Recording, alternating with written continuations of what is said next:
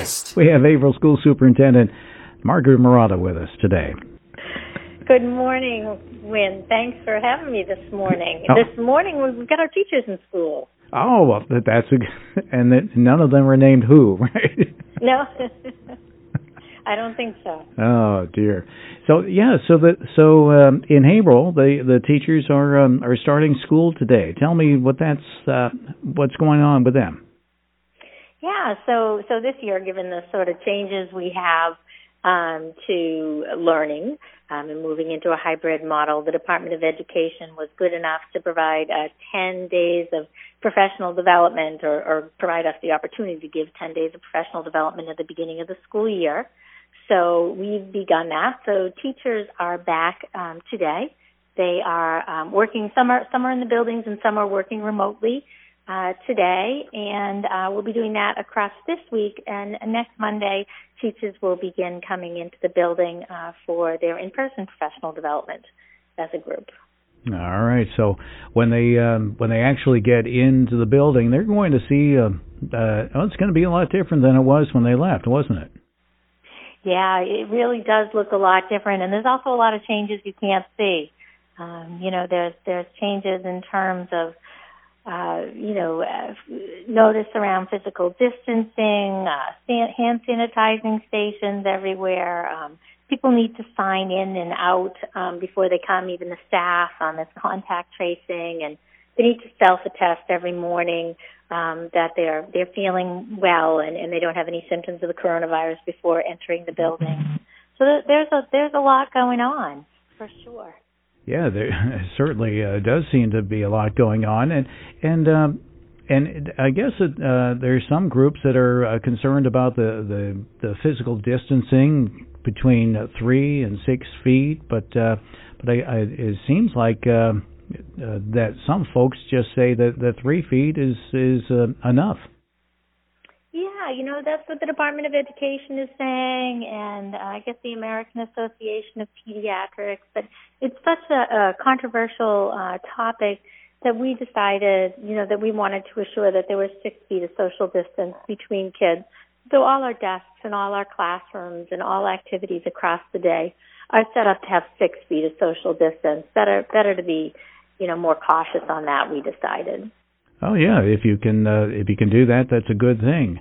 Now uh, we have the uh, the story that's in the news today about the uh, the nurses, uh, but I guess it seems like every year, um, whether it's nurses or teachers or administrators, there always seems to be um, a few that leave just before the school year starts. Why is that? Absolutely. Well, I mean, I think it's important to know that we do have 1,500 employees in the school district, so we have people constantly coming and going with that with that number of staff.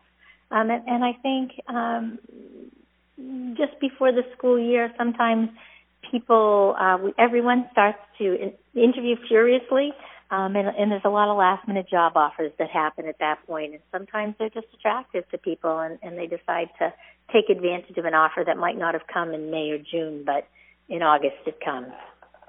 All right. Well, uh, th- uh, to be expected then, and uh, and you know, there's there's always uh, seems like there's always people out there that uh, that are looking for work, and and uh, and that's where you you find them, right?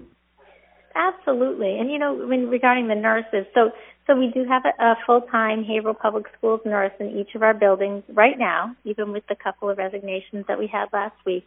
Um, and we also had already begun to contract with a, a nursing service for our schools, just because we know our nurses are at high risk of getting sick and and things could happen if our nurse's office gets got overwhelmed.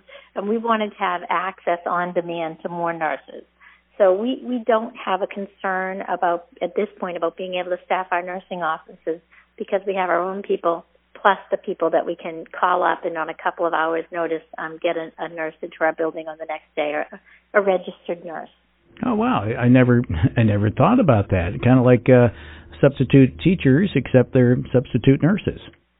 Absolutely, absolutely. And they do this for a living. Um, they're they're professional. It's a solid agency, so um, yeah, we're, we're very comfortable with it. All right. Now, um, I've uh, there have been so many uh, changes. I, I kind of forget about you know what is actually in place. so when the students return to school, I, I want to say it's uh, September 16th. Is that the first day for school? So September 16th is the first day for school, and our kids will start remotely, and they'll slowly start moving into a hybrid model, and the hybrid model will be fully in um, in effect on um, October 5th. By then, all the kids will be coming for their hybrid learning. We'll have like some uh, small group meetings during those two weeks, some orientations to the school for students, um, kindergarten readiness, kindergarten screening, just really getting the kids accustomed to the buildings in, in small groups and understanding the new rules in a way that we can really concentrate on a small number of kids um, and get them up and running. All right, so I, I can see, you know, the uh, yeah, it's. I would think the the challenge would be the uh, the elementary kids, wouldn't it, to uh, to try to get them all welcomed and and into the uh, school safely and securely, and and so that they're comfortable with everything.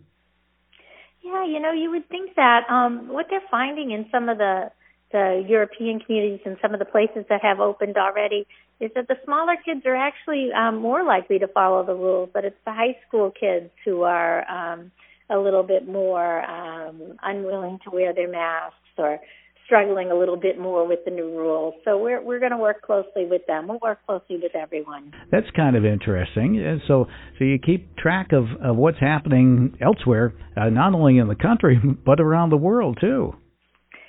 Yeah, I mean we have to at this point um, figure out who's doing it, who's doing it right, and really who's doing it wrong, and then and then plan out our next moves to try to you know do the best we can, stay a step ahead of things. Now we had a uh, interesting story uh, yesterday about the um, athletic program uh, with the uh, fall season, fall one, then winter, then fall two, then spring. I, um, that had to take a, a lot of thought to uh, try to put all that together. It did. The athletic directors um, have been working across the summer trying to figure this out, all out. I mean, athletics for some kids are just it's what keeps them going to school. So we certainly don't want to take that away from them if we if we can possibly allow them to play safely. And in some cases, it just had to mean pushing it off until hopefully there's a, a vaccine or, or some sort of change in sort of the disease state. Yeah, I can uh, I can understand that. I was I was one of those uh, back in high school that uh yeah, that's I didn't care about the classes. All I wanted to do is go to you know play the games and and and do the practice and and, and go to gym class too. in fact, I even switched my uh, my studies into gym classes as well. There's, but that was how how I worked it. Yeah, that's great. Whatever it takes, you know, we want to keep those opportunities open for kids. Yeah. All right. Well, um, let's see. Um, anything else as far as the um, as far as the kids go? Um, you know, they're they're going to be in school. Well, uh, start remotely anyway, and then eventually uh, go back to the the classrooms. I was wondering. Uh, I haven't heard anything uh, lately about uh, school buses. Anything um, on uh, school transportation and hiring uh, drivers, or is that uh, really out of your hands?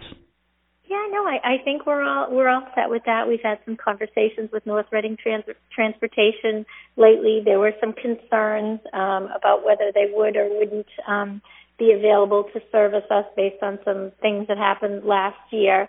Um, but they're they've assured us that they will be up and ready, and they will um, pick up our students um, and work with us. So you know we're pleased about that. We're working currently on bus passes for students. That's new in Haverhill.